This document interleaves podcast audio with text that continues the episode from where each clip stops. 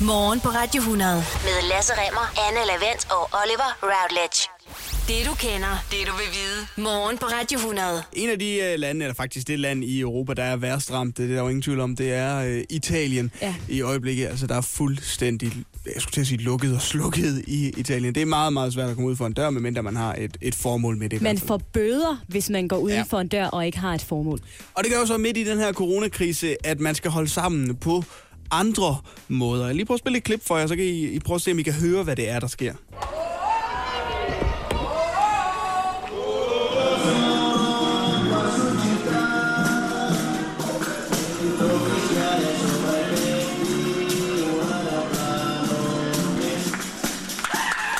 Det er noget noget musik og Ja. noget jubel. Det er musik og jubel i Italiens gader. Der er simpelthen flere steder og flere videoer, der bliver ved med at dukke op fra Italien, hvor man siger, ja ja, det kan godt være, at vi alle sammen skal holde os indendør, men lad os lige... Vi kan alle sammen den her sang i hvert fald, ikke? Så, så hvad, er det, der, mm. hvad er det, der foregår konkret? Man synger, og, og man synger fra lejlighed til lejlighed, for eksempel. Nå, så man altså, åbner vinduer Åbne og stiller sig vinduer, balkoner og, står og sådan noget. Ej, hvor fint. Ja, så bliver der spillet på musikinstrumenter. Og så, altså, samfundet lukker fuldstændig ned, men, men. Musikken har vi stadigvæk, ikke? Ja, oh, det er faktisk meget fint. Har du gjort noget Altså, jeg så, jeg så også sådan et, øh, jeg så et lille videoklip fra Spanien, øh, hvor man havde aftalt via sociale medier klokken 10. Der er det med at åbne vinduerne eller gå ud på en balkon, hvis man har sådan en, og så klappe af, af personalet i sundhedsvæsenet. Ja. Og det der videoklip, altså jeg sad og fik kuldegysninger og tårer i øjnene. Jeg synes, det var så, altså du ved, de klappede i flere minutter i træk. Ja, den så jeg, Jeg synes, der var, der var noget meget fint ved det, sådan set. Ja. Men det er jo bare ikke alle, der får håndtere den her øh, krise helt på samme måde nogle steder. Så jeg så i USA, når de jo simpelthen valgt, at man skal tjekkes, når man rejser ind i landet i USA. Ja.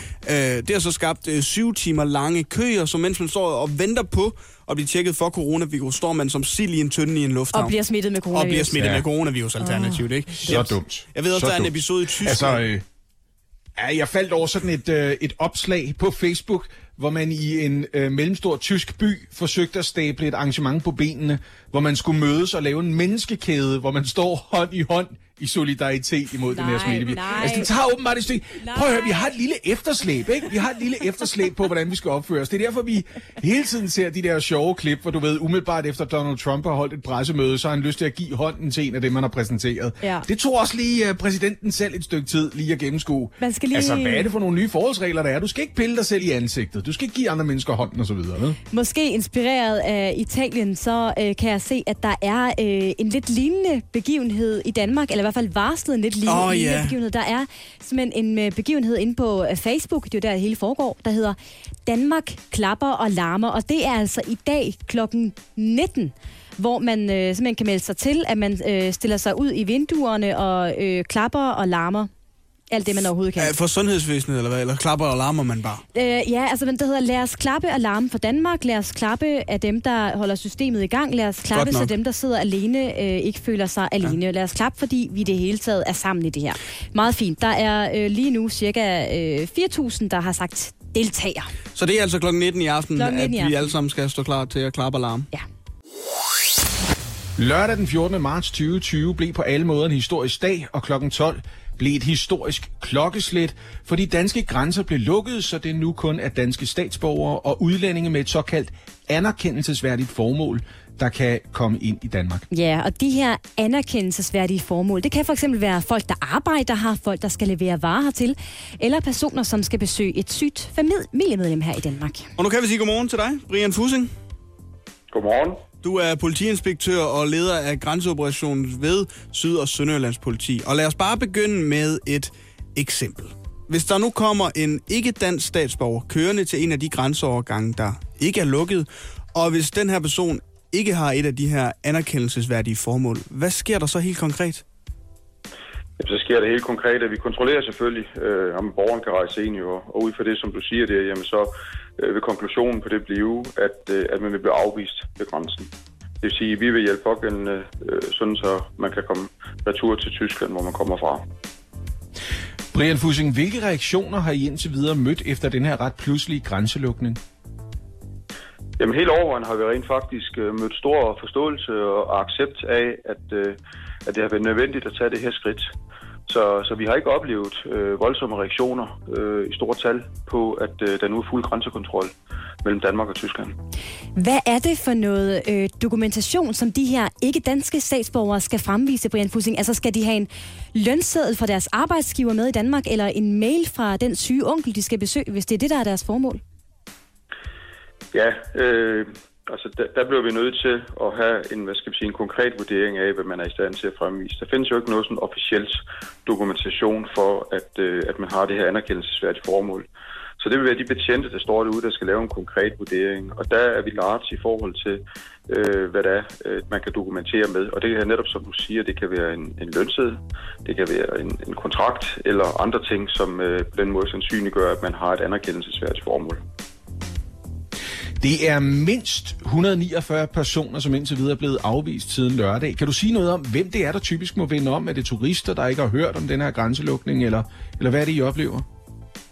Altså, jeg kan, jeg kan starte med at lige give en opdatering. Altså, siden i lørdags kl. 12, hvor vi gik fra den midlertidige grænsekontrol til fuld grænsekontrol, der har vi kontrolleret øh, 8.986 personer her frem til klokken 7 øh, til morges ved den dansk-tyske landegrænse. Og så har vi øh, i den forbindelse har vi afvist 289 personer, og det har overvejende været på baggrund af manglende anerkendelsesværdigt formål til Danmark. Og hvad dækker det primært over, Brian Fussing? Anerkendelsesværdigt formål, men det er jo netop, øh, det kan være mange forskellige ting. Det kan være øh, nogle turister, som bare skulle i, bare, bare, øh, skulle i sommerhus, for eksempel, øh, altså udlænding, øh, og ikke har en øh, bopæl i Danmark, og skulle i sommerhus, de, kunne, øh, de vil blive afvist. Øh, det kan også være andre udlændinge, som ikke har det her såkaldte anerkendelsesværdige formål i Danmark. Og øh, det er typisk været de tilfælde, hvor der er, der er sket afvisning. Brian Fussing, politiinspektør og leder af grænseoperation ved Syd- og Sønderlands politi. Du skal have tak for din tid her til morgen. Velbekomme. Det du kender, det du vil vide. Morgen på Radio 100. Mens den danske regering altså har lukket både skoler og øh, arbejdspladser i videst mulig omfang, så har den britiske regering en helt anden tilgang til coronavirus, og de omkring 1390 personer, der altså indtil videre er konstateret smittet i landet. Faktisk så gør den britiske regering så lidt som muligt. Deres tilgang indtil videre er, ligesom under 2. verdenskrig, keep calm and carry on. Og det vil sige, at alle institutioner, arbejdspladser og natklubber stadig er åbne, mens premierminister Boris Johnson dog har bedt et par syge og sløje britter om at isolere sig hjemme i en uge. Ja, måske lidt mere end et par. Godmorgen, Lone Tejl, journalist, forfatter og tidligere korrespondent i London. Godmorgen. Og lad os bare lige starte med det oplagte, Lone Tejls. Hvorfor gør den britiske regering så lidt for at stoppe coronasmitten, mens altså andre europæiske lande lukker grænser og indfører udgangsforbud? Jamen, øh, det er et godt spørgsmål, og det er der også rigtig mange briller, der spørger sig selv om. Øh, det er simpelthen, fordi man i den britiske regering og Boris Johnsons, øh, under Boris Johnsons premierminister simpelthen har besluttet sig for at køre en anden strategi, øh, hvor man prøver at holde tingene åbne så længe som muligt. Om det er en smart strategi, det kan man se her til morgen, og det er der flere, der stiller spørgsmålstegn ved. Øh, fordi der er nemlig blevet lækket en øh, rapport, en hemmelig rapport fra det britiske sundhedssystem, øh, hvor man øh, ser på, hvordan kommer den her øh, virus til at ramme Storbritannien, og det lyder altså meget, meget voldsomt. For det første, så siger man, at den kommer til at køre i måske 12 måneder. Øh, den kommer til at toppe omkring maj, øh, juni, og man regner med, at øh, 80 procent af den britiske befolkning vil blive smittet med det her, og at man kommer til at få samlet set øh, næsten 8 millioner mennesker på hospitalet. Men hvad er grundlaget for, at den britiske regering indtil videre har kørt den her noget mere lempelige strategi? Af, hvad er det, de mener, de ved om smitten, som andre europæiske lande til synligheden ikke ved? Jamen, øh, jeg tror sådan set, at vi har alle sammen den her samme viden, øh, og vi får den samme viden, øh, som jo forsvarsvis kommer fra øh, Verdens Sundhedsorganisation, WHO. Men det er jo forskelligt, hvordan øh, landene vælger at reagere på den her viden. Og, og man kan sige, at man står jo som politiker med et valg. Øh, når man lukker hele når man lukker et helt land ned, jamen, så kommer det til at gå meget, meget hårdt ud over økonomien. Og det er jo også noget af det, vi ser i Danmark, øh, og vi diskuterer i Danmark i de her dage. Og der har Storbritannien altså valgt en anden tilgang og sagt, at altså, vi vil gerne så vidt muligt have økonomien kørende. Men det er klart, at det kommer jo på et eller andet tidspunkt til at, og der kommer til at være en pris. Altså, det bliver jo de ældre og svage. Øh, man kan sige, at i Storbritannien så er der jo så sket det, at mange private har ligesom taget deres eget initiativ og sagt, at jeg vil gerne passe på mig selv, så jeg melder til mit arbejde, jeg bliver hjemme. Øh, man har også set, at øh, kæder af plejehjem, altså fordi plejehjem er jo forholdsvis en, en privat øh, affære i Storbritannien, de siger simpelthen til folk nu, vil I være venlige at komme og lade være med at komme og besøge jeres øh, ældre slægtninge i de her dage, fordi vi vil gerne passe på dem. Ja, fordi hvis du siger, at der er en lækket rapport, der viser, at op mod 80 procent af britterne altså risikerer at blive ramt af coronavirus, så er det oplagte spørgsmål jo, hvad tænker den britiske befolkning om øh, regeringens noget passive strategi? Jamen altså, folk er, folk er urolige, og, og folk reagerer jo blandt andet ved at begynde at hamstre rigtig meget i supermarkederne. Allerede i sidste uge var jeg i kontakt med mine, mine venner i, øh, i London, som gik rundt inde i et kæmpe stort supermarked, hvor der var gabende tomme hylder, og der var sat skilte ud til folk, at øh, lad være med at komme ind, hvis du vil have håndsprit, lad være med at komme ind, hvis du vil have paracetamol og engangshandsker, vi har ikke flere. Øh, så, så det, allerede i sidste uge, så var det øh, ret slemt, og øh, så så jeg her i weekenden fra en anden ven, der sendte mig billeder, øh, simpelthen kilometer lange køer, bare for at komme ind, altså ind i supermarkederne. Så stod folk simpelthen i kø ud på vejen med deres øh, vogne, øh, sådan næsten en halv kilometer, for at komme ind i store supermarkeder, for at, at få få shoppet ind. Så folk er urolige, øh, og det er jo selvfølgelig også fordi, de ikke føler, at de får nok øh, klar information fra deres regering.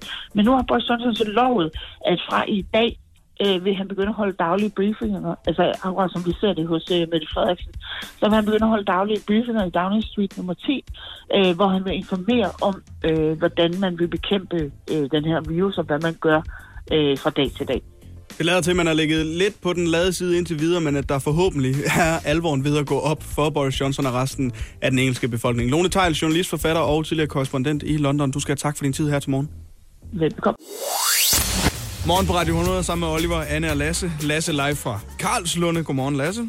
Godmorgen. Ja. Oliver og Anne sidder klar her i studiet. Det gør vi nemlig. Og som om øh, det ikke er nok, at vi kæmper med corona i de her dage, Lasse og Oliver, så kæmper Verdenssundhedsorganisationen WHO altså også med rigtig mange myter, der er opstået, og som de nu øh, forsøger at mane i jorden øh, ved hjælp af en ny hjemmeside. Ja. Og jeg tænker, at vi tre i fællesskab lige kommer til at drøse de her myter ud over morgen, så vi kan fastslå, hvad der egentlig er sandt og falsk om corona. Er I med på ah, det? sådan en mytedræber. Mm. Lige præcis, en mytedræber. Mythbusters. Yes, og lad os bare øh, tage den første myte.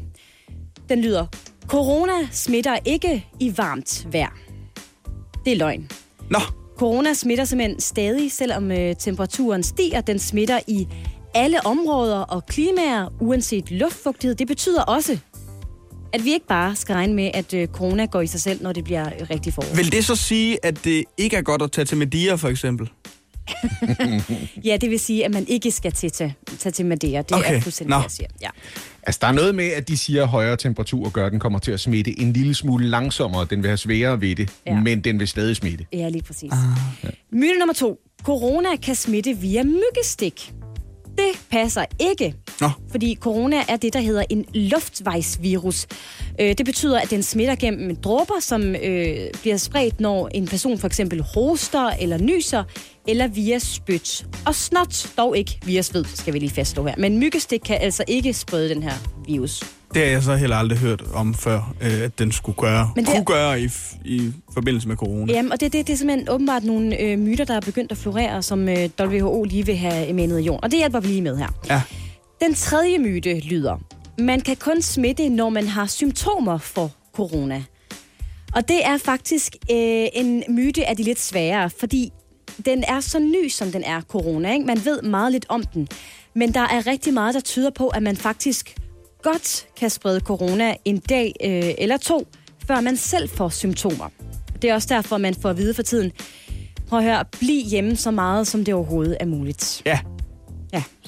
Nå, men nok så vigtigt nok også, fordi man kan være smittet uden at udvise symptomer på det tidspunkt, hvor, hvor sygdommen ellers ville være i udbrud. Ikke? Der er en masse gode grunde til at holde lidt afstand fra andre mennesker, selvom man ikke lige selv har feber og ser syner. Lige præcis, og det er også det. Altså tænk, at man kan smitte øh, en dag eller måske to, før man fæls- selv får symptomer. Det siger jo det hele. Men man er øh, selvfølgelig øh, altid mere smitsom, når man bliver rigtig syg og virkelig har symptomer på corona. Den fjerde myte, vi lige øh, kan nå, det er også en, der overraskede mig lidt, men nu får I den lige alligevel. Håndtørrer slår virusen ihjel. Det passer ikke. Det Lige sig, det ikke passer. Det passer simpelthen ikke. Godt. Man, øh, man skal vaske sine hænder øh, grundigt med vand og sæbe. Det skal man gøre tit. Alternativt skal man bruge håndsprit. En håndtørrer kan det, som navnet bærer præg af. Den kan tørre dine hænder, men den kan simpelthen ikke øh, slå corona ihjel. Jeg ved ikke, hvordan søren den myte er opstået, men det er den simpelthen. Nej, Det har nok noget at gøre med, at det er meget varm luft. Jeg tror, det er det, det handler om. Men altså, hvis vi lige skal tage hul på en anden ting om håndtørrer. Jeg er godt klar over, at man ikke rører ved noget, når man tørrer sine hænder i de der moderne jet-tørrer der.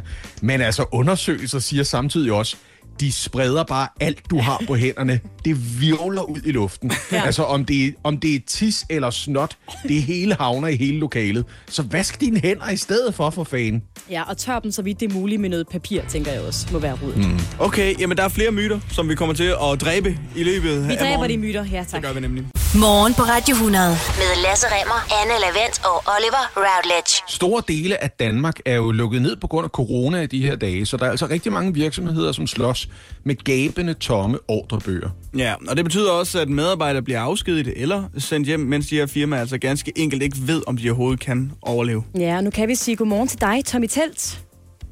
Godmorgen. Du er selvstændig erhvervsdrivende gennem 32 år, og så ejer du øh, teltsudlejningsfirmaet med samme navn som dig selv, øh, nemlig Tommy Telt. Og først og fremmest, Tommy Telt, vil du sætte et par ord på, øh, hvad du har oplevet de seneste uger?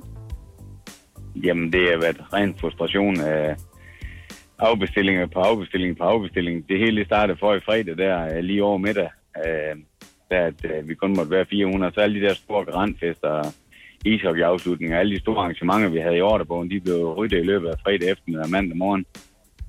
Det er rent deprimerende. Ja, det lyder også voldsomt. Hvor usædvanlig er den her situation for dig? Du har været selvstændig i over 30 år. Altså, har du nogensinde oplevet noget lignende? Aldrig nogensinde, øh, og håber aldrig nogensinde, jeg kommer til igen. For det her, det er, øh, jamen, det er jo helt vildt. Altså, det er jo alt, og nu begynder de også at aflyse konfirmationer og sådan noget, selvom jeg synes, det er alt for tidligt at begynde at tage stilling til det, men, men det, det sker. Alt, hvad vi havde i hele marts måned, er blevet afbestilt. Lige fra en lille slåsrejsmaskine og syv duer og i de størrelsesordener der, det kan jeg så forstå, men, men at det begynder hen i maj måned også nu, det, det synes jeg, det er vanvittigt. Og det kan jeg kun frygte, hvad det kan betyde for større arrangementer også. Ja, Tommy Tjell, i- altså i dit firma, der er I normalt ni ansatte, og du har måttet sende fem af dem hjem. Altså, hvad er sandsynligheden for, at, at de kommer tilbage?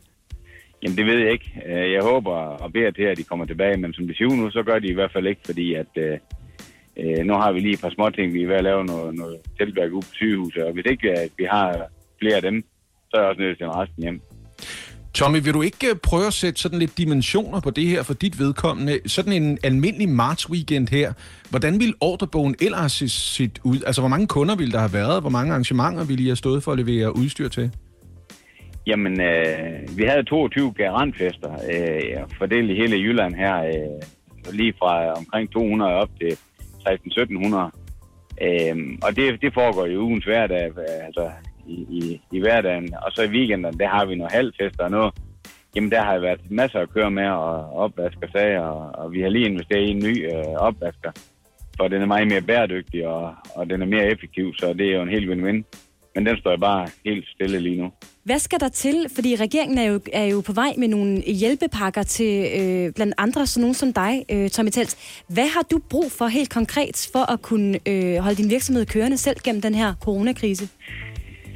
Jamen, jeg har brug for noget økonomisk støtte øh, via noget ja, banklån eller øh, øh, vækstfonden, eller hvad det kan være. Det ved jeg ikke, hvad det kan være, men, men jeg, har, jeg går med en lille idé ind i mit hoved. Øh, hvis for eksempel, at jeg kunne øh, belåne mine øh, bygninger med, med 80%, ligesom et, et parcelhus, så vil jeg kunne få et langstrakt lån, øh, i stedet for, fordi jeg kan sagtens kunne låne en million eller to for at komme igennem det her. Men, men hvis jeg lave langstrakt lån over 20 år, så kunne jeg nemmere komme igennem, fordi uanset hvad penge man låner i en bank, eller hvor det skal være, så er det i løbet af 3-4 år, det skal være betalt tilbage. Og det bliver jo svært, fordi vi får jo en lavkonjunktur her bagefter. Det er jeg helt 100% overbevist om. Tommy Tell, vi krydser fingre for dig og din virksomhed, og alt det bedste. I hvert fald, du skal have tak for din tid her til morgen. Ja, selv tak. Ja, selvom vi ikke rigtig øh, længere har fuldstændig styr på, hvor mange her i landet, der rent faktisk er smittet med coronavirus, fordi man jo er holdt op med at teste alle. Altså, man tester jo kun øh, dem, der virkelig har alvorlige symptomer på corona. Ja. Og det seneste tal, jeg så, var, at der nu er over 900 konstaterede smittetilfælde. Man regner altså med, at der er et rigtig stort mørketal. Samtidig så, øh, og det er jo det rigtig alvorlige, stiger antallet af indlæggelser på sygehusene, der nu er øh, over 60 indlagte på grund af det her coronavirus. På trods af, at vi jo har fået at vide, Lasse og Oliver, at vi skal blive hjemme, øh, så vidt det er muligt. Vi skal holde afstand, vi skal huske at spritte af, og endnu bedre, vaske hænder, så ofte det overhovedet er muligt.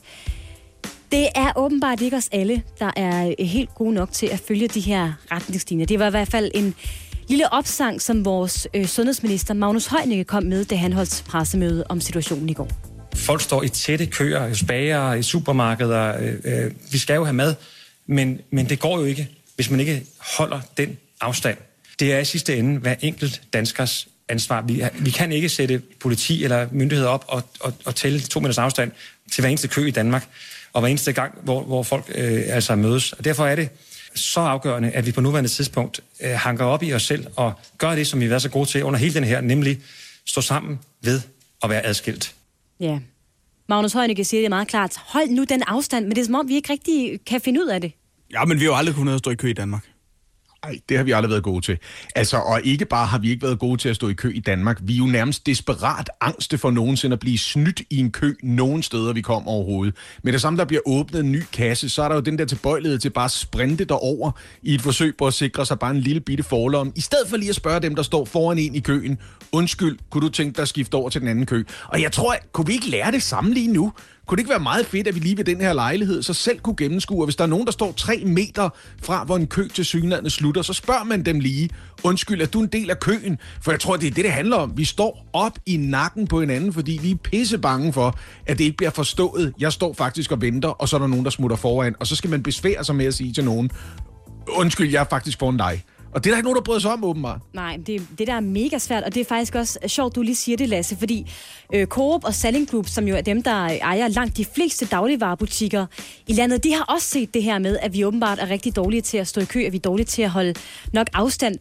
Så de indfører nu, der hedder, øh, nu noget, der hedder hold dig bag tapestriber.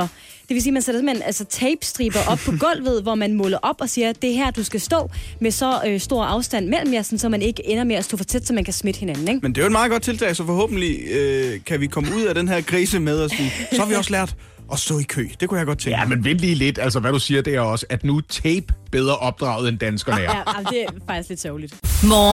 Hjælp en, du holder af med at tage det første skridt til bedre hørelse. Få et gratis og uforpligtende hørebesøg af Audionovas mobile hørecenter. Så klarer vi det hele ved første besøg, tryk dig nemt i eget hjem. Bestil et gratis hørebesøg på audionova.dk eller ring 70 60 66 66. Kernefamilie, regnbuefamilie eller selvvalgt familie. Uanset hvilken familie I er, gør ASE arbejdslivet lidt lettere. Få én fagforening for hele familien til kun 99 kroner om måneden. Og se den ekstra rabat, du kan få på ase.dk. På Radio 100 med Lasse Remmer, Anne Lavendt og Oliver Routledge. Mens den danske regering har øh, lukket grænser, skoler og arbejdspladser i det omfang, det er muligt, så har den spanske regering indført ja, endnu mere drastiske tiltag i kampen for at stoppe coronasmitten. Ja, fordi i Spanien der er det sådan, at i de her dage der er det direkte ulovligt at bevæge sig uden for sit hjem uden en gyldig grund. Der er simpelthen indført udgangsforbud for alle borgere i landet. Godmorgen til dig, Nana Lundemann Frederiksen. Du er journalist og bosiddende i Madrid sammen med kæreste og datter dernede. Godmorgen. Ja, øhm, godmorgen. Nana Lundemann Frederiksen, vil du først og fremmest lige give os et kort indblik i, hvor alvorlig situationen med coronavirus er i Spanien lige nu? Jamen, øh, det er meget kritisk, øh, når du beder 47 millioner om at blive hjemme. Vi, øh, vi må ikke engang gå ned i vores egen lukkede gårdhave, øh, for hvis smitten den fortsætter med den fart, øh, så er der ikke hospitaler og kapacitet nok til at, og, og helbrede folk, øh, så kollapser hele sundhedssystemet. Øh, på nuværende tidspunkt så er hospitalerne allerede overbelastet, og man skældner mellem, hvem der har mest brug for hjælp, som man ser det i Italien. Altså, de laver hoteller og gymnasier og den slags til hospitaler. Øhm, de beder det sted om, om bloddonationer, og lægerne går ud offentligt og, og, og beder folk om, øh, ud fra hashtagget kætter til en kasse, som betyder blive hjemme, simpelthen at opfordre folk til at blive indendør. Øhm, det, det er meget alvorligt. Altså Spanien er det andet land i verden nu med flest tilfælde af coronavirus, så der, der er næsten 10.000 smittet her, og, og mere end halvdelen tæller her i Madrid. Og nu er der altså øh, indført udgangsforbud for alle borgere i Spanien. Hvad betyder det helt konkret for jer? Altså, hvad må I, og hvad må I ikke? Jamen, øh, vi må ingenting. Det eneste, vi må, det er, at vi må gå ud og nødhandle. Altså, vi må ikke handle for sjov. Vi må, vi må handle det allermest øh, nødvendige. Øh, vi er også blevet bedt om at rationere.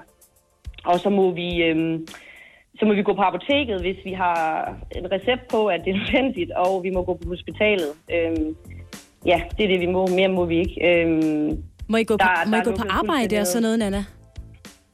Altså, der, der er nogle mennesker, som selvfølgelig er nødt til at gå på arbejde, og øh, der er få virksomheder, store virksomheder, hvor der er plads til flere tusind mennesker, som, som har teknikere og, og, og, og folk, som er nødt til at møde op på arbejde, øh, hvor de simpelthen har sagt, at I må være fire på arbejdspladsen i, det her, i den her kæmpe bygning. Øh, og det er også noget med, at der er en masse regler for, at de skal sprittes af og sådan noget, inden de går ind. Men, øh, men altså, ja, så har der restauranter og alt er jo lukket ned. Øh, der, der er stadigvæk, øh, man kan stadig bestille mad udefra nogle steder, men de store, øh, de store øh, restauranter og kæder er ved at lukke ned. Blandt andet Burger King er lukket ned for det også nu. Øhm, Nanna- men altså, det er, det er seriøst. Altså, det er det. Nanna Lundemann Frederiksen, hvad er din fornemmelse i forhold til, om, om de spanske borgere generelt bakker op om de her drastiske tiltag? Øhm, pff, jamen altså, det er jo det, det, er meget, det har været meget forskelligt. Øh, det er ikke mange dage siden, at folk stadig gik ud, og, og inden restauranterne bare er lukket her i Madrid, der sad folk jo stadig og nød forzonen, som de gør på Vesterbro, kan jeg forstå. Øhm, men, øh, og der var også lidt nabo, der mødtes nede i gården, hvilket jeg synes var uforsvarligt, men det, det må vi jo heller ikke nu. Så, så det er ligesom en konsekvens af, at man har ikke taget det her seriøst, så tiltagene er blevet flere, de er blevet strammere, og nu patruljerer ordensmagten også i gader og stræder, og, og det hører vi også fra lejligheden, at de simpelthen beder folk om at blive hjemme. De, de, ud, øh, de giver jo bøder til de folk, som ikke kan bevise, hvorfor de er på gaderne, og det, det spænder fra 100 euro til 30.000 euro, hvis man sætter sig imod ordensmagten. Øhm, så så, så det, det er virkelig seriøst. Men spanierne, jeg har talt med, øhm, de, er, de er nu bekymrede. Altså, de er, de er, de er bekymrede, og, og de, de tager det meget seriøst. De er meget bekymrede for, for de overfyldte og overbelastede hospitaler først og fremmest. Øhm, og så er de altså derudover hjælp til virksomhederne nu, ikke? Og familier, der bliver hårdt ramt økonomisk. Så, så det er ligesom det, det første, vi nævner. Men, men der er stille, og, og der, der er meget gråt og sådan næsten uhyggeligt at, at kigge ud af vinduerne, fordi der er, det, er simpelthen, altså, det, det er jo en kæmpe storby, der er normalt. Jamen, øh, der, der er så mange mennesker, der er så meget liv, og det har bare forvandlet sig til en spøgelsesby. Der, der dufter nærmest af Vesterhavet, og så, og så overdriver jeg ikke i en storby, hvor der, der er meget forurening, ikke? Øhm, hvilket selvfølgelig er godt for klimaet, men, men jeg, vil, jeg vil mene, at, at folk øh, generelt, altså man ser selvfølgelig i nyhederne, der er nogle mennesker, der bevæger sig ud øh, med en klapvogn eller en barnvogn, og, og de bliver simpelthen råbt af, og de bliver udskilt fra, fra altaner og vinduer, hvor folk råber, kan I komme ind, det er jeres skyld, der er ikke plads på hospitalerne. Så, så man, man, man bliver ligesom, altså, det er sådan en helt øh, krigstilstand uden krig. Nana Lundemann Frederiksen er så dansk journalist bosiddende i Madrid. Tak for din tid her til morgen. Selv tak. Altså, når et fænomen optager os alle sammen i det omfang, som coronavirusen gør lige for øjeblikket, så fører det også til, at sådan nogle halvt hørte sandheder og kvarte løgne, de rejser meget hurtigt rundt igennem folk. Øhm, og vi gentager dem for hinanden og siger, jeg synes, jeg har hørt på et tidspunkt, og så ender det med lige pludselig at blive til en sandhed et sted. Så vi har brugt den her morgen på at plaffe nogle af myterne, der allerede er opstået omkring coronavirus ned. Og, og det er jo ting som for eksempel, at det overhovedet ikke smitter, når først det bliver varmt vejr på et tidspunkt, for det kan virusen ikke tåle. Mm. Det er en myte. Det er rigtigt, at virusen smitter langsommere, jo højere temperaturen er, men den holder ikke op med at smitte folk, for eksempel. Og flere andre ting i samme stil, som for eksempel, at den kan smitte ligesom malaria via myggestik. Det er heller ikke rigtigt, bare roligt. Og du kan ikke bekæmpe den ved hjælp af hvidløg, eller håndtørrer, eller UV-lamper for den sags skyld. Det er også myter alt sammen. Jeg har, dubbet, jeg har dubbet mig selv med en håndtør de sidste 14 dage for ingen grund. Lad være med det. Og øh, altså det øjeblik, de ikke bare hugger håndsprit på hospitalerne, men løber ind til frisørerne, så er de klar over, at det er helt galt, ikke? Prøv at høre, vi mangler stadigvæk lige en håndfuld af de mere stedige myter. En af de helt store, faktisk en, som nærmest påvirker sundhedsbeslutninger i nogle andre lande. For eksempel til synligheden i Sverige lige for øjeblikket, det er, at det er kun de ældre og de svage, der bliver syge af corona. Øh, og det er simpelthen ikke rigtigt. Altså folk i alle aldre kan blive smittet af virusen, og den er ikke ufarlig for nogen. Den er bare væsentligt mere farlig, hvis du er virkelig gammel, eller hvis du allerede har en alvorlig kronisk sygdom, i særdeleshed en lungesygdom, eller for eksempel en hjertesygdom, eller du stadigvæk er i gang med et kemoforløb. Med andre ord, hvis dit immunforsvar allerede er svækket, så er du ekstra udsat, men det betyder ikke, at sundhedsvæsenet magter en voldsom udvikling af smitte blandt de unge og i øvrigt raske. Det er simpelthen ikke rigtigt, og det er jo det, vi blandt andet allerede lige har hørt om, at tilfældet i Spanien lige for øjeblikket. Det er mm. ikke kun et spørgsmål om de ældste i samfundet. Så altså den der ting med bare at sige, prøv at høre, nu render vi rundt og hoster hinanden i ansigtet ind til alle og udvikle noget immunitet. Det kan vores øh, hospitalsvæsen simpelthen ikke følge med til. Det er en dårlig idé. Og det er til synligheden det, man har besluttet sig for ellers at gøre i både Holland og Sverige for øjeblikket, selvom man i England lige har konstateret, at det er altså en idé, man er nødt til at omgøre øh, lige med det bunds. Det har de lige besluttet sig for forleden, ikke? Ja. Nå, det var en af de alvorlige myter, det her. Ja, i den grad. Jamen, den har vi alle sammen hørt. Har vi ikke det? Vi har Jo, sagt jo. til hinanden hele tiden. Vi skal også prøve, kan vi ikke bare isolere de gamle på plejehjemmene, og så komme tilbage og besøge dem om en måned og håbe på, at de stadigvæk er der. Ja. Det er altså ikke tilfældet. Vi skal alle sammen passe på hinanden, ikke? Jo. Nå, men så er der jo så flere øh, historier om, hvad, hvad, øh, hvad kan vi egentlig gøre ved den her virus? Og et par af dem er for eksempel, at antibiotika virker. Antibiotika virker ikke mod viruser. Antibiotika virker mod bakterier. Det ligger lidt i navnet. Det er imod altså øh, noget levende øh, bakterier. Ja. Øhm, mm-hmm.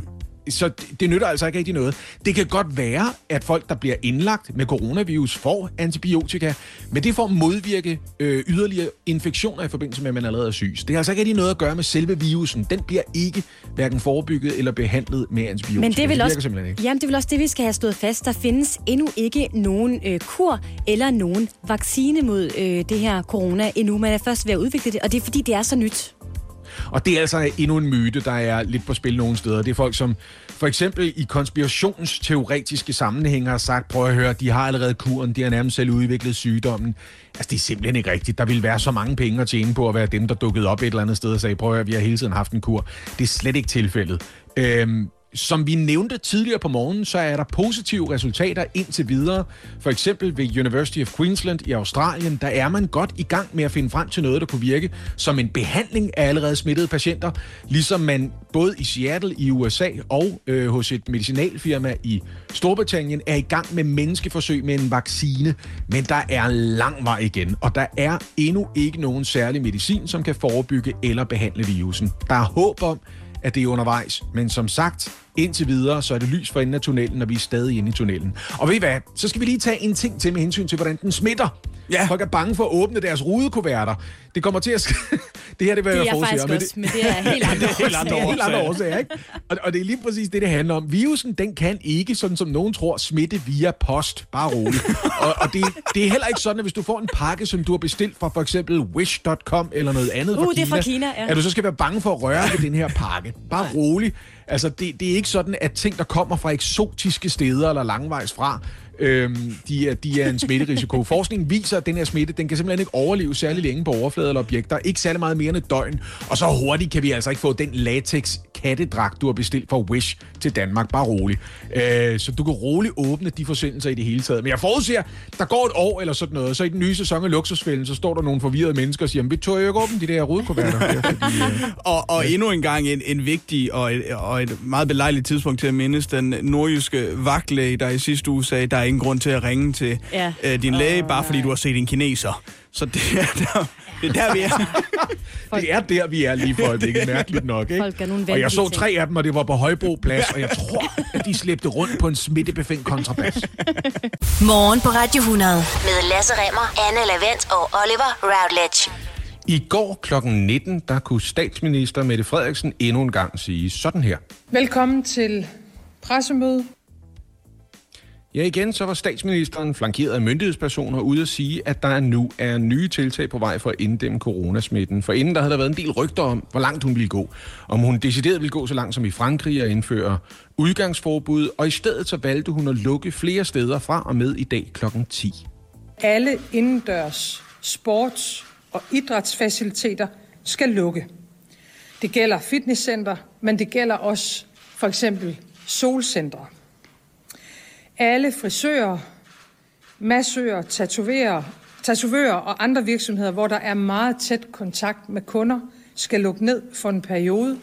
Ja, og nok så vigtigt, så er det fra i dag klokken 10 heller ikke længere til, at der var flere end 10 personer ved offentlige arrangementer. Hverken indendørs eller udendørs. Så derfor, og desuden, undskyld, så lyder opfordringen, at man også efterlever forbud ved private arrangementer, så man eksempelvis ikke lige inviterer til den fødselsdag eller andet, hvor deltagerantallet altså overstiger 10 personer. Ja, og til de fødevarebutikker, der altså øh, stadig holder åbent, det er jo dybt nødvendigt, at vi stadigvæk øh, kan få noget at spise.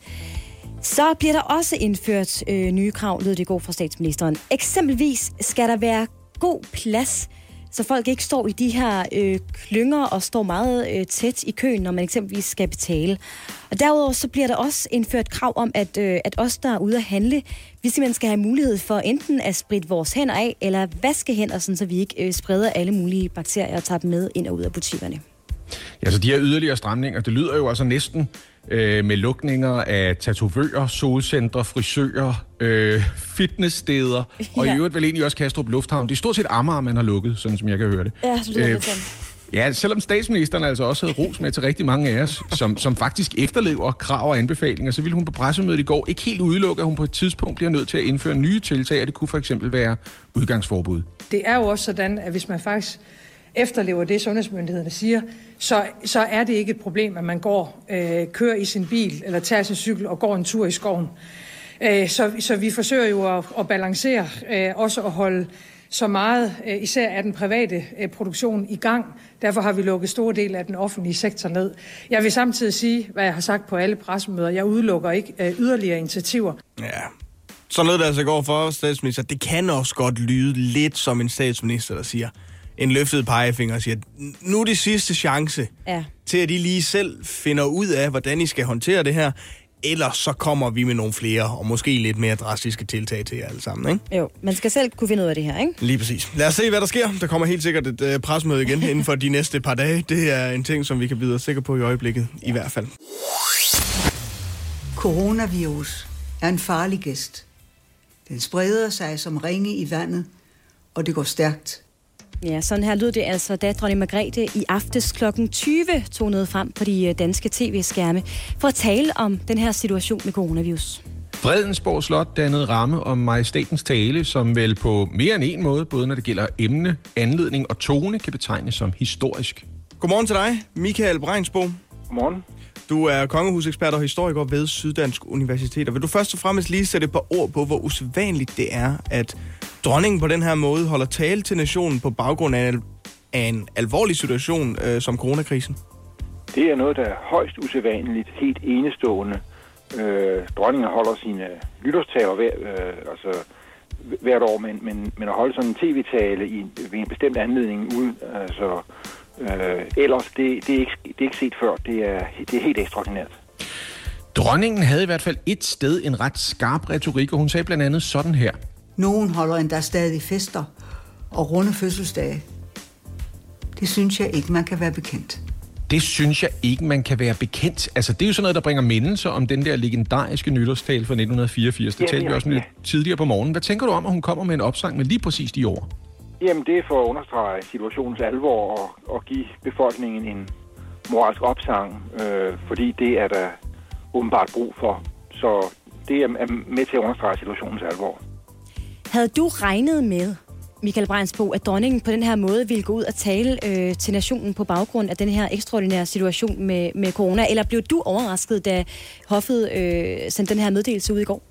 Jeg blev meget overrasket. Jeg havde ikke set det komme. Jeg havde endda sagt dagen før, da en journalist spurgte, at det, at det anså jeg usandsynligt, at dronningen ville holde en, en tale i, i anledning af coronakrisen. Så jeg, blev, det kom, det, jeg havde ikke set det komme. Og hvorfor anså du det som værende så usandsynligt?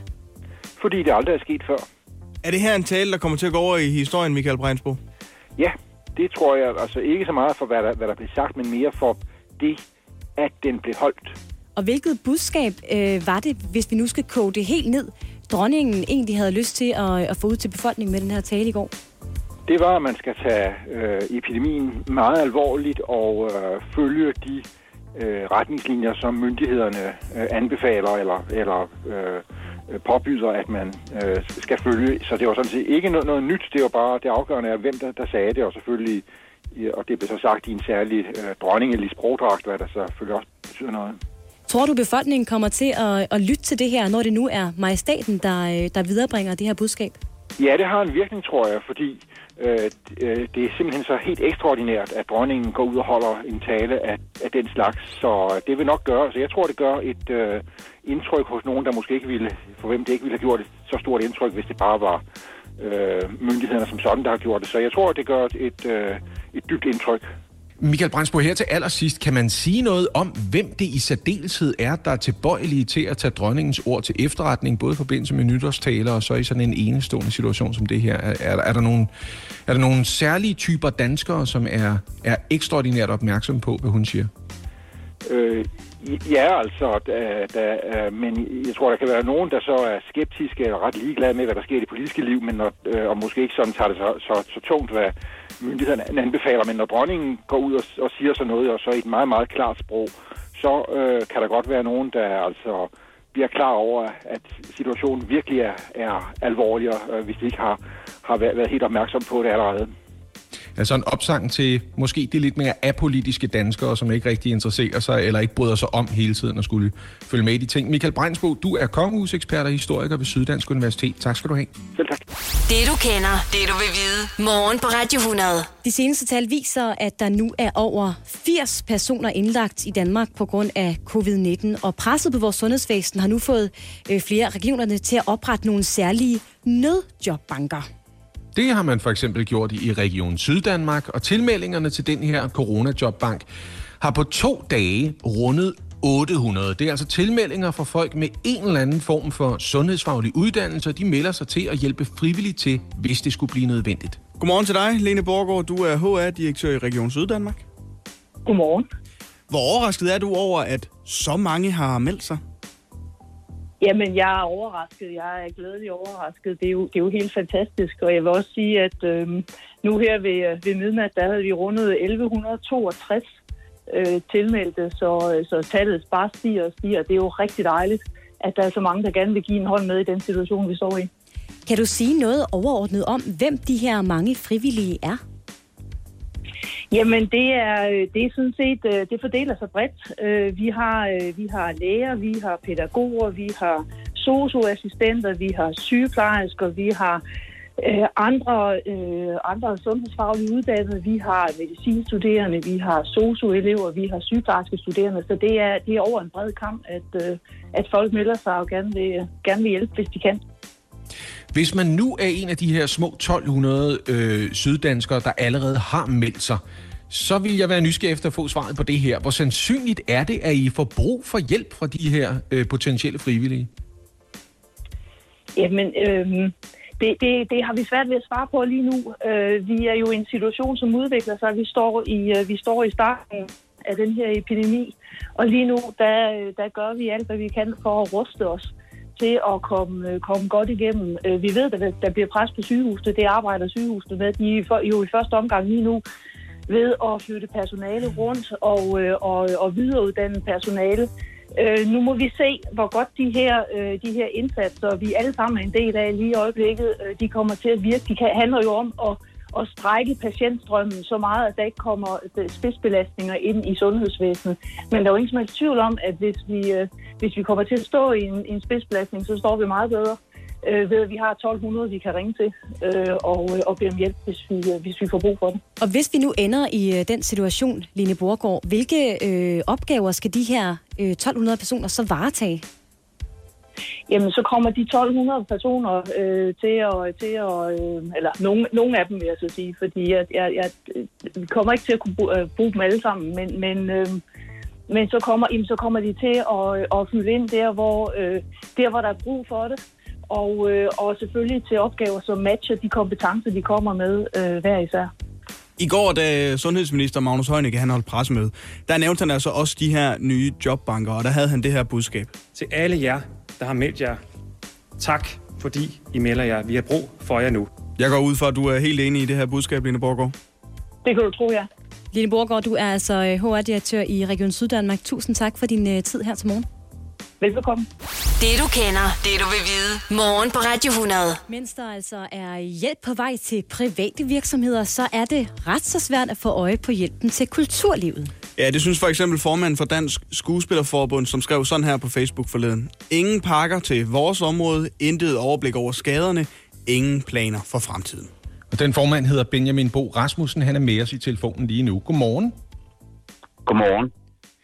I det her opslag, der er du så frustreret, at du ligefrem synes, at man måske bare kunne lukke Kulturministeriet og så bruge Kulturministeriets budget på nødhjælp til kulturlivet. Mente du det? Uh, nej, jeg lige da jeg skrev det, gjorde det. Altså, jeg var jo 17 år og resten og frustreret, som om der var nogen, der, en, der havde stjålet min billet til Roskilde Festivalen. uh, fordi jeg, måske, jeg, måske, jeg var frustreret og ked af det, fordi jeg er jo formand for Skuespillerforbundet for 2300 medlemmer. Og jeg ser dem jo synke til bunds, og, og vi prøver jo også, og jeg har jo også prøvet at samarbejde med Kulturministeriets øh, medarbejdere, at prøve at få et overblik over, øh, øh, altså, hvad, hvad, hvordan ser det ud? Vi ved jo godt, det er hele samfundet, der er ved at synke til bund, så det er jo ikke værre for os, end det er for frisørerne og for vand, øh, dem, der har vandpibecaféer og, og, og restauranter. Altså, der, det her, det berører jo virkelig, virkelig, virkelig mange mennesker. Øh, men det, det, der frustrerer mig, det er jo sådan set, at jeg kan se, at heller ikke den hjælpepakke, der kom i går, de hjælpepakker, der er, øh, det, vores fag falder ligesom uden for tandhjulene. Øh, så vi bliver ikke grebet. Og det, det frustrerer mig og gør mig virkelig ked af det, og jeg synes jo, der mangler lydhørhed øh, øh, i, i, i forgårs, da vi var på besøg i Kulturministeriet. Vil du lige prøve at, at rise op for os her, Benjamin Bo Rasmussen? Ja. Altså, hvad har I skuespillere kulturbranchen som helhed brug for, at kulturministeren gør lige nu, hvor alle jo er presset? Jamen, alle er presset, og de pakker, der er lavet, er jo fantastiske, fordi, som sagt, så siger vi kommer jo alle sammen til at kunne mærke det her. Vi kommer alle sammen til at skulle bidrage til det her. Men for eksempel så kan jeg jo sige, at, altså, at, at, at filmproducenterne, vores arbejdsgiver, det er jo sådan set også meget dem, jeg kigger på, fordi hvis vi ikke har nogen arbejdsgiver, har vi jo ikke noget sted at gå hen. Men altså, teatrene øh, øh, kan ikke rigtig bruge hjælpepakkerne til noget. Øh, og dem, der producerer film og tv-serier, kan ikke rigtig bruge den her øh, øh, øh, pakke til noget. Vi har jo været løbende været i dialog med øh, Jørgen Ramskov, som er producent øh, og, hvad skal man sige, formand for, for, for filmvirksomhedernes øh, øh, fagforening, øh, øh, eller, eller brancheforening, eller nicheforening. Altså, og vi prøver jo desperat at finde ud af, hvordan løser vi det her, fordi hvis vi står på vores ret og kræver løn for de ting, som vi har, så går de jo konkurs, og hvis de går konkurs, så har vi ikke nogen steder at gå hen, når krisen er overstået. Omvendt, hvis vi ikke øh, insisterer på på en eller anden måde at få øh, løn, så kan vi jo ikke betale husleje, fordi at øh, nykredit og de står der jo alligevel her den 1. april og skal have deres penge. Benjamin Bo Rasmussen, er der nogle konkrete tiltag, som I tænker på, at det her vil hjælpe os? Altså, det vil jo hjælpe, hvis man... Og der skal jo ikke... Der, jeg tror, som jeg forstår det, så skal der jo ikke særlig meget til for, at man laver en, øh, øh, en pakke, hvor for eksempel, at teatrene også kan øh, øh, øh og, og kulturvirksomhederne i øvrigt, som er afhængige, som selvfølgelig øh, dels er støttet af det offentlige, men del også, dels også er afhængige af at have en økonomi, som, øh, altså, som øh, er, øh, har entréindtægter og billetsal. Og det er jo det, der forsvinder nu. Og de, de virksomheder kunne det være fantastisk, hvis de kunne få lov til at, at tappe ind i puljerne. Og så er der også med hensyn til de små, der, der vil jo hjælpe musikerne rigtig meget. Altså i forhold til, hvis der ikke var krav om, at man skulle have et CVR-nummer for eksempel øh, på den hjælpepakke, der var i går øh, Øh, øh, så vil man samle virkelig mange op. Og så har man brug for at kigge på, altså nu har jeg jo 2300 medlemmer, og jeg kan tælle på to fødder og øh, to hænder, og måske hvis jeg låner nogen fra Hobbiten, også på dem, hvor mange der har arbejdet, når vi er øh, godt i gang med den her krise om et par måneder endnu. Så man er også nødt til at kigge på dagpengesystemet, måske at gøre det mere fleksibelt, sådan så man i første omgang samler alle de mennesker op, også fra andre brancher, der bliver arbejdsløse og som er medlem af en A-kasse, at deres, øh, øh, at hvad man nu kalder det, øh, beskæftigelseskrav øh, øh og optjeningshaløj, at, at det bliver suspenderet en periode. Øh, jeg ved godt, det er staten, der skal, skal betale, men, men, men øh, øh, der er jo også brug for, at det er et så lidt gennembanket samfund, der kommer igennem det her på den anden side. Benjamin Bo Rasmussen, hvad sker der, hvis hjælpen ikke kommer i tide? Altså lige nu er der jo allerede et teater, der er gået konkurs. Jeg ved jo godt, at Fredericia Teater var på vej i forvejen, fordi de havde haft gigantisk underskud. Nu er der jo ingen, der sælger en billet. Jeg er jo i kommunikation med de næste, øh, der står på randen af konkurs. Og hvis der ikke kommer nogen hjælp på en eller anden måde til de film- og produktionsselskaber, der er i gang med at lave film og tv nu til øh, Netflix og Danmarks Radio og TV2 og biograferne, så går de også, altså så, så, så, så er der nogen, der bliver tabt på vejen. Det tror jeg, der bliver under alle omstændigheder. Men man, hvis man kan minimere skaderne, så har vi også et velfungerende kulturliv, når vi kommer tilbage på den anden side. Benjamin Våge Rasmussen, formand for Dansk Skuespillerforbund. Vi krydser fingre for dig, og ikke mindst dine 2300 medlemmer. Tak for din tid her til morgen. Tusind tak, og øh, pas på jer selv derude. Anne og Lasse. Ikke også? Ja. Ja. Nu, nu kan I godt begynde at glæde jer. Ja, altså hvis man kan glæde sig til at få coronavirus i øregangen, ikke? Er det det, vi snakker om? Hov, hov. Konfirmationer til Det og tror med jeg egentlig var meget spot on, Lasse. Konfirmationer til og med påsken, de bliver udskudt på grund af risikoen for at sprede coronavirus. Du mener til og med pinse? Ja, så til og med pinse. Det skriver Københavns Stift på sin hjemmeside på vegne af landets biskopper. Det betyder så, at der ikke er konfirmationer den næste stykke tid. Som det var planlagt. Som der Ja. vi alle sammen var klar til. Der bliver først afholdt konfirmationer i juni måned. Alle konfirmationer er simpelthen blevet øh, udskudt Mhm. mm-hmm. på grund af coronavirus, ikke? Og vi ved jo alle sammen godt, hvor fantastisk det er at deltage i en konfirmation. Den søndag eftermiddag, hvor der bare er lagt op til, at man kan drikke sig fuld, men så kommer man i tanke om, at det er mandag morgen i morgen, når man skal op på sit kedelige 9-5 arbejde. Familien, som man løber tør for samtaleemner med, inden forretten den kommer, og så lille Gustav Valdemar, som på en dag skraber flere penge sammen, end jeg nogensinde har været på min opsparing. Hvor er det skønt, Det er en dejlig Du dag. lyder slet ikke indenbrændt Hold kæft, hvor er det dejligt. Åh, oh, ja. Men det er jo synd for de her mange konfirmander, der nu skal, nu skal gå og vente i så lang tid på at blive konfirmeret. Jeg tænker, der er mange af dem, der har glædet sig. Det er synd for. Og ved du, hvem det er også er synd for? Nej. Festsangene. Nå, Vi skal ikke glemme festsangene. De er der jo. Ej, men nu er der næsten heller ikke nogen, det ikke er synd for længere, hvis vi skal inkludere fest. de stakkels festsange.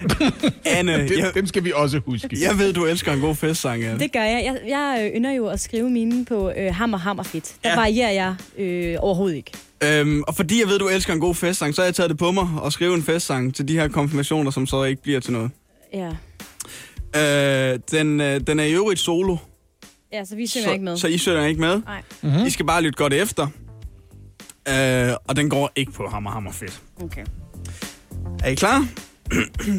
Kan vi være klar? Det ved jeg ikke. Jeg ved ikke engang, om jeg er klar. Okay. Okay, Oliver.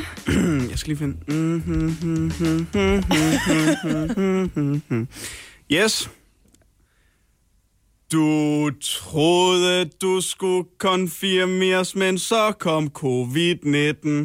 I Kina spiser de flagermus, det er rimelig 19. Du rimer 19 på 19. Nu er der ingen fest til dig, og gudske tak og lov. Far har spillet pengene væk, det er fandme ikke for sjov. Er der mere? Hvad skal vi gøre med grænsevarer, som vi nåede at hamstre? Toiletpapir i gave, du får. Os du ikke skal klændre. Det rimer.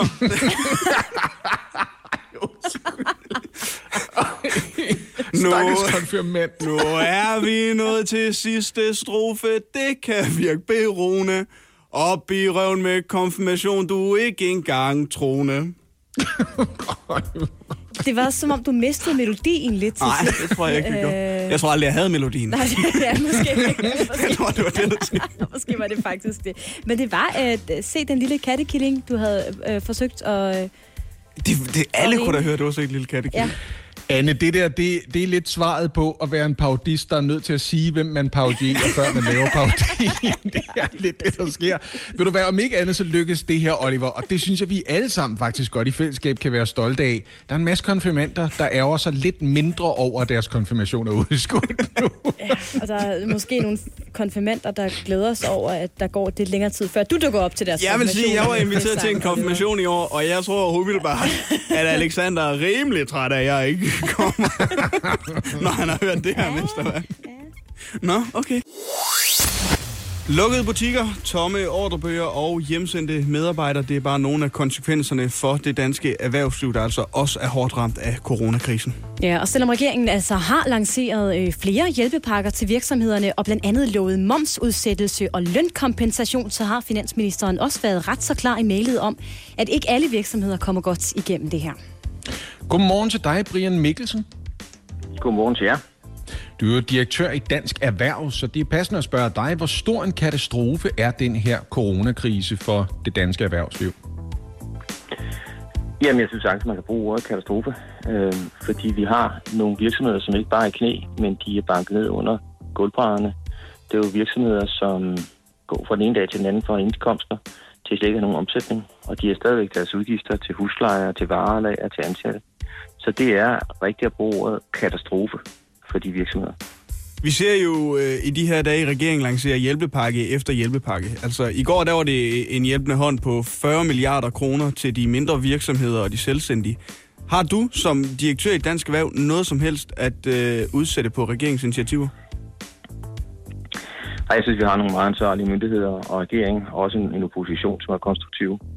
Øh, der er selvfølgelig stadig ting, vi kan gøre bedre, fordi vi har jo som samfund en interesse i, at vi sammen bekæmper, at virusen spreder sig. Der står vi skulder ved skulder. Danske virksomheder hjælper, og danske virksomheder skal så også hjælpes. Og det betyder, at vi også sammen har en forpligtelse til at sørge for, at vi har nogle virksomheder, som står op efter den her krise med 100.000 vis af ansatte, og som jo sådan set finansierer det velfærdssamfund, vi lever i. Så, så, så ja, jeg synes, det er godt, at politikerne reagerer, som de gør. De gør det rigtig godt. Jeg vil så sige, det gør myndighederne også. Men der er også brug for hjælp, og der er brug for mere hjælp end det, øh, der er foreslået nu. Nu er den her øh, coronakrise jo, Brian Mikkelsen, på alle måder en helt ekstraordinær situation. Men jeg kan ikke lade være med at tænke, at de danske virksomheder, altså det danske erhvervsliv, har vel også selv et ansvar for at være økonomisk robuste til at klare situationer som den her? Ja, selvfølgelig har de et ansvar for at være robuste øh, til, hvis der skulle komme en krise. Men det er jo en helt, helt ekstraordinær, usædvanlig, øh, vanvittig, surrealistisk krise, vil jeg sige, vi er havnet i. Med en coronavirus, som øh, banker ind over ja, hele verden. Og det er jo ikke nogen skyld i Danmark, øh, men det er sammen, vi skal løse det. Og her oplever vi jo altså, at det ikke bare er et lille sådan øh, krusning på overfladen, men det er jo virksomheder, som mister alle, og jeg mener alle deres indtægter. Og man har jo stadigvæk sine udgifter. Øh, og derfor er der altså brug for, at samfundet træder til. Fordi samfundet har en stor interesse i, at vi også har virksomhederne tilbage efter krisen. Fordi det er jo der, hvor arbejdspladserne er, og finansieringen af, af det dejlige Danmark, vi lever i, kommer fra. Fremtiden især er jo svær at spå om, men hvordan vurderer du, at erhvervslivet ser ud i Danmark, når den her krise på et tidspunkt lægger sig igen? Hvis vi går ind med de rigtige hjælpepakker øh, og holder hånden under virksomhederne, så, så tror jeg, vi kommer ovenpå igen øh, i løbet af et års tid. Altså, jeg skal jo ikke gøre mig klog på sundhedsting, men hvis de siger, det kulminerer omkring 1. maj, så, så vil det i hvert fald gå ud over vores samfundsaktivitet frem til sommer. Ikke? Og så tager det noget tid igen, før vi kommer helt op i omdrejninger. Der er jo, der er jo også virksomheder, som er blevet skudt fuldstændig tilbage, og som får kæmpe gæld som følge af det her. Så det tager nok et års tid, før at vi er i fulde omdrejninger erhvervsmæssigt igen. Jeg håber på, at vi som samfund er i omdrejninger igen til sommer. Direktør i Dansk Erhverv, Brian Mikkelsen, tak for din tid her til morgen. Selv tak. Ha' en rigtig god morgen. Hjælp en, du holder af med at tage det første skridt til bedre hørelse. Få et gratis og uforpligtende hørebesøg af Audionovas mobile hørecenter. Så klarer vi det hele ved første besøg, tryk dig nemt i eget hjem. Bestil et gratis hørebesøg på audionova.dk eller ring 70 60 66 66. Kernefamilie, regnbuefamilie eller selvvalgt familie. Uanset hvilken familie I er, gør ASE arbejdslivet lidt lettere. Få én fagforening for hele familien til kun 99 kroner om måneden. Og se den ekstra rabat, du kan få på ase.dk. Det du kender, det du vil vide. Morgen på Radio 100. Altså, mens det meste af verden er blevet nogenlunde enige om, hvad det er, vi kalder den nye virus, corona eller covid-19, så har USA's præsident Donald Trump valgt at bruge et andet navn. Han har valgt konsekvent at sige The Chinese Virus, altså den kinesiske virus.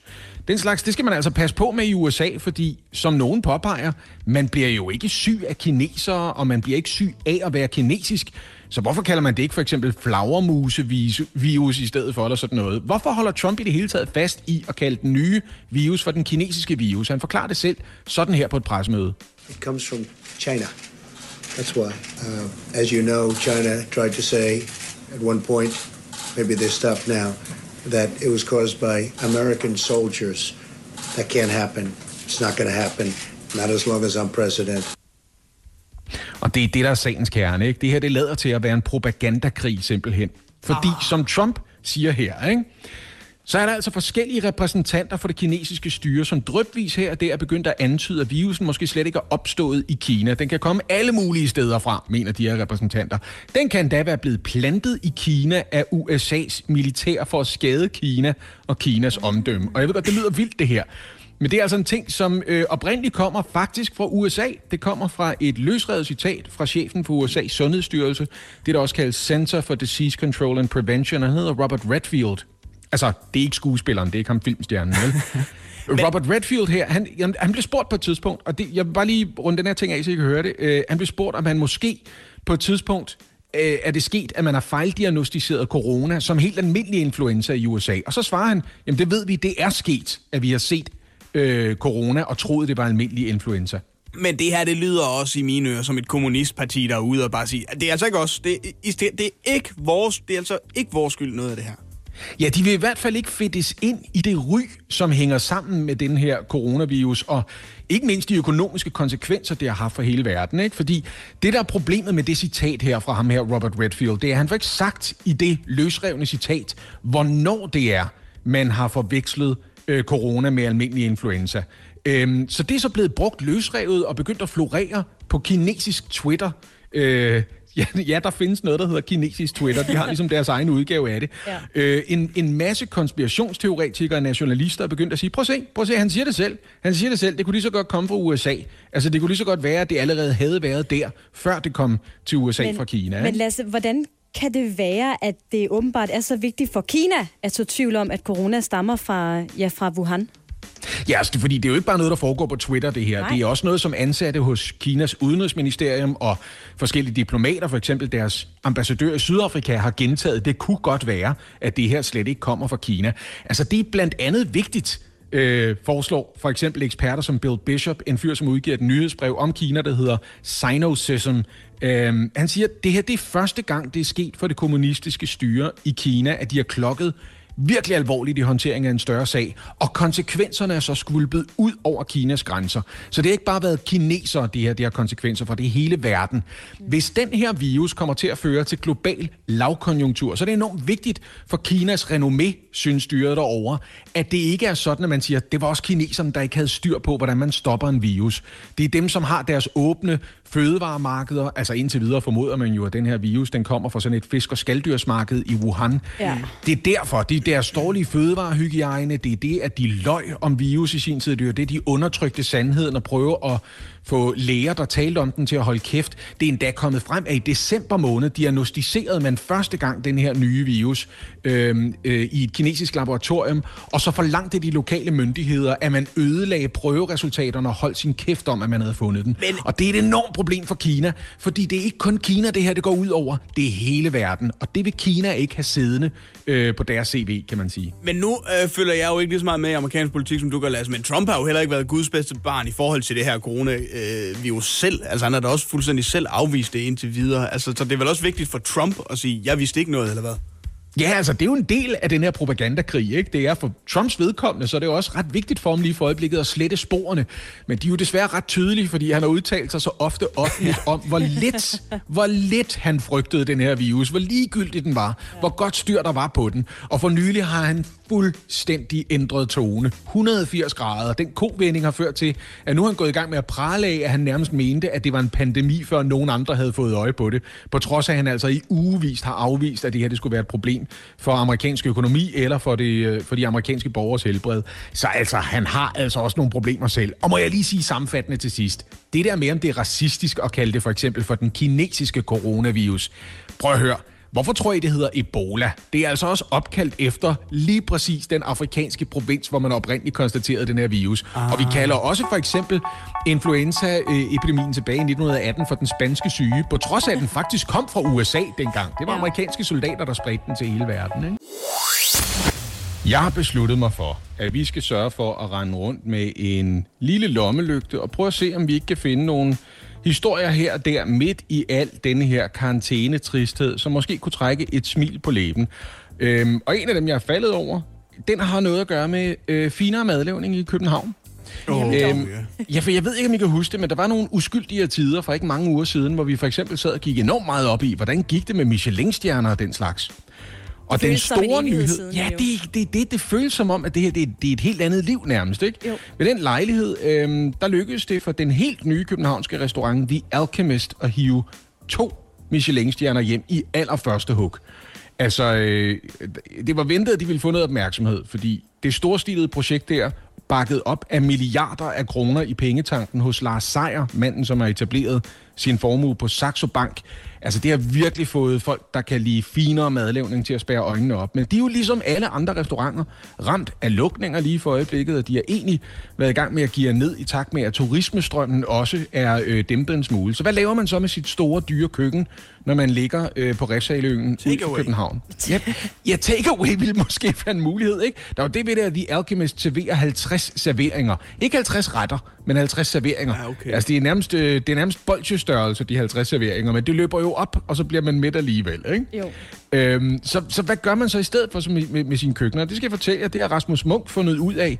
Han er nemlig både øh, øh, chefkok øh, derude, og manden, som med Lars Seier i ryggen har besluttet sig for at bruge køkkenerne og deres tid på at sørge for øh, noget mad til de hjemløse i København. Ja, Nej, Det er ikke en dejlig idé. Det er med med god stil. det er da fantastisk. Så det er et projekt, som har været under opsejling i et par år siden Lars Seier, altså den økonomiske bagmand for The Alchemist, han var ude og gå en tur sammen med Københavns socialborgmester og i øvrigt med gadejuristen Anna Godfredsen, som vi har snakket en del med mm. øh, hos os. Øhm, og det har Lars Seier åbenbart også. Og for et par år siden havde de en plan om at lave et projekt, de kaldte Junk Food. Altså den gik jo så også på stiknarkomaner og sådan noget, som har brug for et solidt måltid. Fordi det kan være en ting, som man glemmer at tage sig af, når man øh, samtidig er svært ved at få sit liv til at hænge sammen. Ja. Men det er der så blevet overskud til om sider og søsæt lige nu. Rasmus Munk har fire køkkener på The Alchemist. Det er nødvendigt for at kunne lave alle de forskellige ambitiøse retter, man serverer for de her rige kunder, der kommer forbi og er så heldige at få et bord til daglig. Øhm, og naturligvis kan han ikke have fuld bemanding på for øjeblikket, fordi de må heller ikke stå tæt sammen med hinanden øh, inden døre.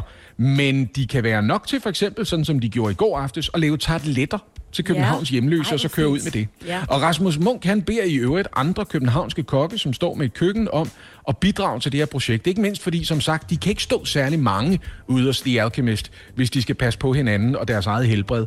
Så derfor ønsker han sig, at der er flere af de køkkener, der ellers ligger stille lige for øjeblikket, der måske kunne bidrage til det her projekt, og sørge for, at der kommer, som han siger, ikke nødvendigvis det mest ambitiøse mad ud, men noget, som er solidt og nærende og godt lavet. Øhm, så det har han altså lavet et Facebook-opslag om, og så har han inviteret folk, kollegaer i restaurationsmiljøet til at bidrage. Der er altså allerede mange, der har meldt sig øh, under fanerne og gerne vil hjælpe til med det her. Det er bare Øhm, orden. Det kan jeg godt lide sådan noget her. Er det ikke en jo- dejlig Jo, historie? det Det kommer man da i super godt humør af. Men prøv at høre, der er så mange lige nu, der gør et fantastisk stykke arbejde øh, Mm. for nogen, der måske er lidt dårligere stillet. Jeg læste Ja. også i går et opslag, som gjorde mig rigtig glad med nogle øh, pizzerier. Jeg tror, det var på Fyn, der, øh, altså, som ligesom alle andre blev nødt til at lukke ned, men stadigvæk havde en masse varer i overskud, de skulle have brugt. Så de lavede en masse pizzaer, og så kørte de ud og delte dem gratis ud til sundhedspersonale, der jo også knokler på hospitalerne øh, lige i øjeblikket. Ikke? Nå, det er så god stil, det der. Jamen, det er det, og det er fantastisk at høre det her. Det er jo, øh, ordet samfundssind har jo været på alles læber det sidste øh, stykke tid, som om, at det lige pludselig er blevet et ord, vi alle sammen skal kunne udtale os om. Men man må i den grad sige samfundssind til øh, The Alchemist, når man laver tarteletter til de hjemløse. Fantastisk historie. Det du kender, det du vil vide. Morgen på Radio 100. De seneste tal viser, at 153 personer lige nu er indlagt på sygehusene i Danmark på grund af corona. Af dem er 30 indlagt på intensive afdelinger. Ja, og dermed så er der altså sket en stigning over de seneste dage, for i forgårs der var det 129 patienter indlagt på grund af smitten. Godmorgen, Jens Lundgren. Godmorgen. Du er professor i infektionssygdomme på Rigshospitalet. Øhm, de nyeste tal, de viser altså, at 153 personer lige nu er indlagt på grund af den nye coronavirus, og samtidig er der konstateret seks dødsfald i relation til corona. Der kan man jo sige, at de afdøde har i hvert fald haft smitten. Hvad tænker du umiddelbart om udviklingen i de her tal, udover det naturligvis er forfærdeligt for de pårørende? Jeg tænker, at det er et udtryk for, at der var en smittespredning i det danske samfund i begyndelsen af marts måned. Øh, Det tager øh, cirka 14 dage fra, at man bliver smittet, indtil man bliver alvorligt syg. Så de tal, vi ser nu, det er smittespredning på det tidspunkt, altså før øh, de tiltag, som regeringen tog, øh, var, øh, var, var startet. Ja, fordi det er jo lidt over en uge siden, at statsministeren delvist i hvert fald valgte at lukke samfundet ned. Hvornår begynder vi at se effekten af den beslutning? Ja, det kommer vi først til at se aller tidligst i næste uge, øh, og formentlig i ugen efter, øh, på indlæggelsestallene. Med den øh, nuværende udvikling, Jens Lundgren, tyder det så på, at vi kommer til at se tilstand som i Italien, der jo er rigtig hårdt ramt af corona? Altså, det er udelukkende afhængigt af, om folk de tager øh, de ting til sig, som, øh, som regeringen har, har, øh, har sagt, øh, og som Sundhedsstyrelsen har sagt. Pointen er, at vi er stadigvæk relativt tidligt i forløbet af udbruddet. Så hvis vi får stoppet smittekæderne, så kan vi undgå det her voldsomme mængde personer, som der bliver smittet på et tidspunkt, som der er en epidemidynamik.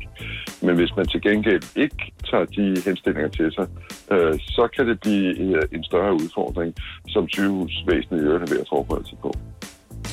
Øhm, jeg ved, at I der har forstand på den her situation. Øh, I taler om, at vi kommer til at bevæge os igennem flere bølger af den her sygdom, og jeg må så formode, at vi er på vej ind i den første bølge her. Kan vi på basis af de tal, vi har indtil videre, sige noget om, øh, hvornår er vi over det værste i den første bølge her? Altså, det er noget, man må øh, kigge på, som øh, øh, forløbet det, øh, det udvikler sig.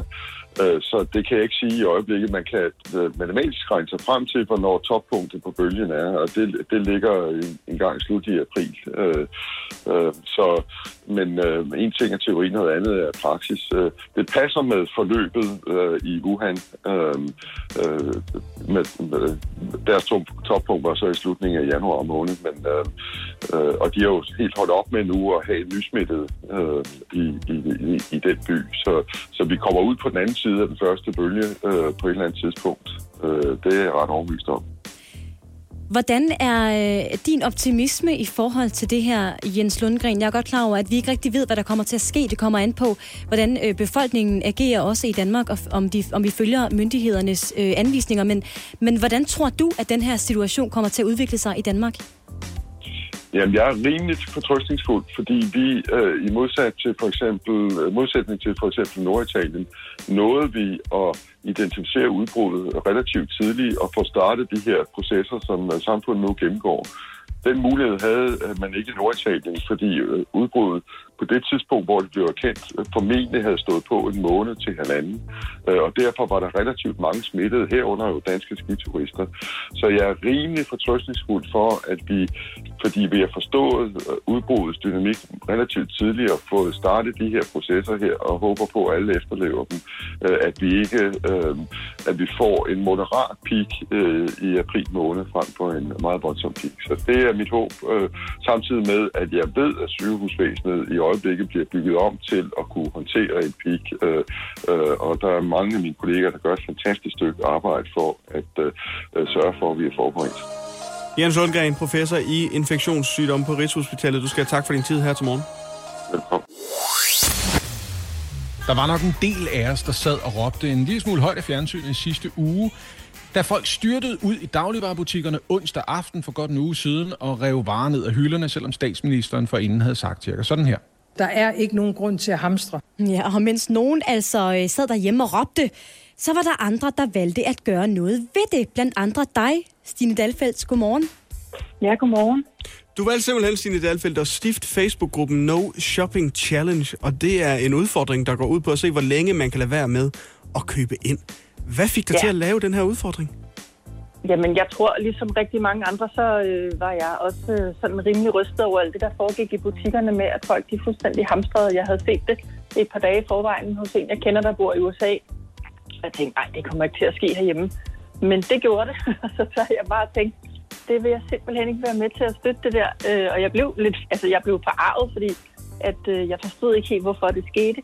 Øh, så jeg sad og tænkte, at det, jeg mente altså godt, at vi kunne leve af det, vi havde herhjemme.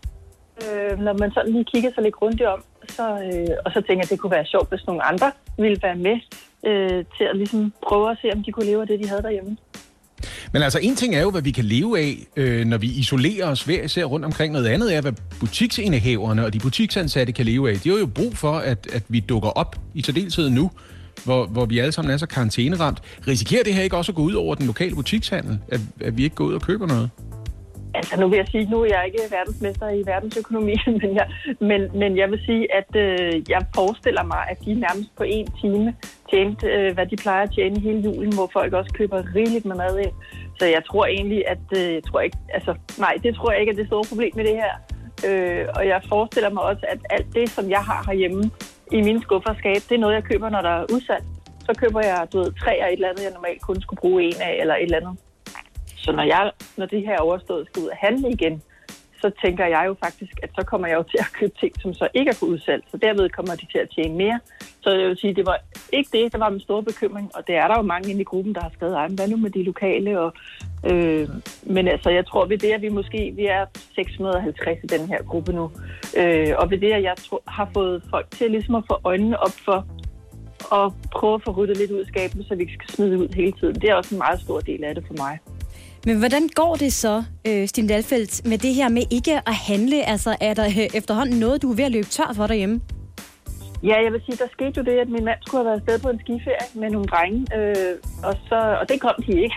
så han følte sig lidt taget til fange i, i min challenge. Så jeg vil sige, vi har været ude at handle mælk, fordi det ville han gerne have til kaffe. Og da jeg så var ude, så købte jeg også lige, hvad jeg ellers havde skrevet på listen af små ting. Så det var lige, hvad der fyldte bunden af en indkøbskurv. Meget mindre, end jeg ellers normalt ville have handlet ind. Øh, og man kan sige, at challengen går jo også bare ud på, at der er jo ikke nogen sådan stramme regler for, at man ikke må være med, hvis man handler. Men, øh, og der er også mange, der lægger et billede op og skriver, Nå, men nu har jeg været ude og købe lige de der ting, men prøv lige at se en sjov ret, jeg lavede ud af noget, jeg fandt bagerst i fryseren. fryseren. Og folk har fundet småkager, dej og de sjoveste ting, og nogen havde simpelthen spist æbleskiver til aftensmad, og ungerne havde været helt vilde. Altså, øh, så der er bare sindssygt god stemning i den der gruppe med, at vi prøver at klare den. Altså, Signe Dalfe, nu kan jeg ikke lade være med at spørge, hvad er den mest jammerlige ret, du har spist, siden det, du ikke har været ude og shoppe? Jamen, altså, jeg vil faktisk sige, at jeg er blevet overrasket over, hvad vi egentlig har fået spist. Altså, øh, jeg synes ikke, der er noget, der har været jammerligt endnu. Det må, det må jeg indrømme. Øh, og det tyder jo bare på den øh, overflod, mange af os lever i. Altså, jeg vil sige, inde i gruppen, der har her heller ikke været noget, hvor folk virkelig har måttet ty til at spise et eller andet virkelig, virkelig mærkeligt. Øh, folk har været utrolig kreative. Nogle har været ude i naturen og samlet ramsløg. Og, øh, altså, det er helt vildt, hvad folk de har fundet på. Hvor lang tid øh, tror du, at du kan leve af de ting, du allerede har hjemme i skaber, skuffer og køleskab og fryser? Jamen altså, jeg tror ikke, jeg kommer til at lide nød, hvis der går et par uger nu. Det tror jeg ikke. Altså, altså jeg tror nu nok, at, nu, at min familie vil være sådan lidt, ej mor, nu stopper du. Og min søn, han har da også været nede og købe en burger. Og jeg vil sige, i går der tænkte jeg også, ej, nu støtter vi lige den lokale pizza, og så kører vi noget takeaway til frokost. Øhm, så det gør vi også. Så man kan sige, at jeg er ikke totalt heldig med det, og det tror jeg også, det der er det vigtigste med gruppen, det er, at der ikke er nogen, der skal være heldig. Det skal bare være for mig en øjenåbner øh, for at få undgå madspil ud op i skuffer og skabe, og så især også sørge for det der med, jamen du behøver ikke at gå ud og handle hver dag. Altså det der med, at vi skal ikke ud og have smitte spredt eller modtaget hver dag, ved at alle går ned og lige køber det, de skal bruge samme dag, men at vi er nødt til at øve os i at tænke os om med at få lavet nogle indkøbslister, få planlagt noget mad, få brugt, hvad vi har, så vi ikke skal ned og handle hver dag. Og den opfordring kommer altså fra Stine Dalfeldt, som har stiftet Facebook-gruppen No Shopping Challenge. Tusind tak skal du have, Stine Dalfeldt. Velbekomme. På det her tidspunkt på en fredag, ja, der plejer vi jo noget helt specielt.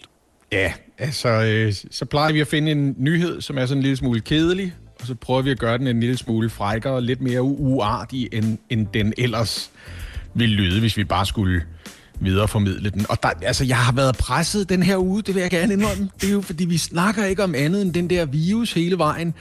Og så har jeg grebet til en historie, som er en lille smule virusrelateret. Og så gik det op for mig, mens jeg sad og skrev om den. Det, det har aldrig været mere upassende. det er. Det, og, og jeg vil godt undskylde på forhånd. øhm, og jeg vil så dels gerne undskylde over for børnefamilier, som måske egentlig bør skrue ned for deres radio øh, de næste to minutter. Men jeg tror også, andre mennesker kan, kan forberede sig selv på, at der er en lang række årsager til at blive virkelig sur på mig nu. Så jeg ved faktisk ikke, hvorfor jeg gør det her, men det er mere fordi, nu har vi en aftale, ikke? Vi har en aftale. Vi har en aftale, og det Ja. plejer at, øh, at være øh, tokrummende. Ja.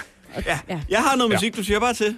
Jamen, vil du være med alle de forbehold? Øh, take it away, Oliver. Oh. Konsekvenserne af den virus der, de, de rammer os alle sammen. Forårets konfirmationer er blevet udsat.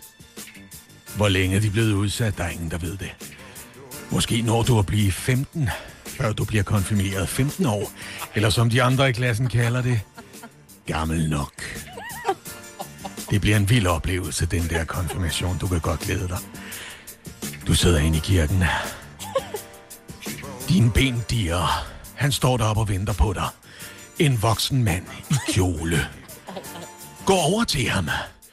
Han står og venter med noget, han kalder nadver. Uh, nadver, det skal du prøve. Ned på knæ. Åbn munden, her kommer det. Jesu Kristi leme. Ind i munden. Det smager ikke godt, vel? Nej, det gør det ikke. Men det er bare med at få det ned. Og måske slapper du bedre af, hvis du lige får en mundfuld vin. Hjælper det med lidt vin? Hjælper det med lidt god musik fra ham, organisten, der sidder lige bag ved dig og organerer? Bare rolig. Det hele er overstået om lidt, og så får du flere kontanter, end du nogensinde har været i nærheden af. Velkommen i de voksnes rækker, din frække, frække sugar confirmant. Jeg vil gerne sige undskyld igen. Lasse! Det har Ja, været, det det, har været, altså, halvandet år. Altså, hvad har vi nået? Det har været, vi, har, vi har nået en masse. Det har været hyggeligt. Vi bliver lukket Ja. nu. Nej, men altså, der er det ved det, at hvis jeg skulle gøre det på noget tidspunkt, så skulle det være nu, hvor der ingen risiko er for, at jeg bliver kaldt ind til en samtale hos chefen. For der er ingen på arbejde. Jeg kunne have tænkt, at du lige nu sidder i et øh, sommerhus i Nordjylland og, øh, og siger de der nede i mikrofonen, Lasse. Jeg kan slet ikke, jeg kan slet ikke, jeg kan slet ikke være i mig selv. Jeg er nødt til at rejse mig op. Det er meget, meget underligt. Anne står op, og på et tidspunkt under din oplæsning lå jeg på gulvet. og, og, og her lyver vi ikke. Tak, oh. tror jeg. Tak, eller hvad? Ja. Er det det, man siger? Øh, tak. Morgen på Radio 100 med Lasse Remmer, Anne Lavendt og Oliver Routledge.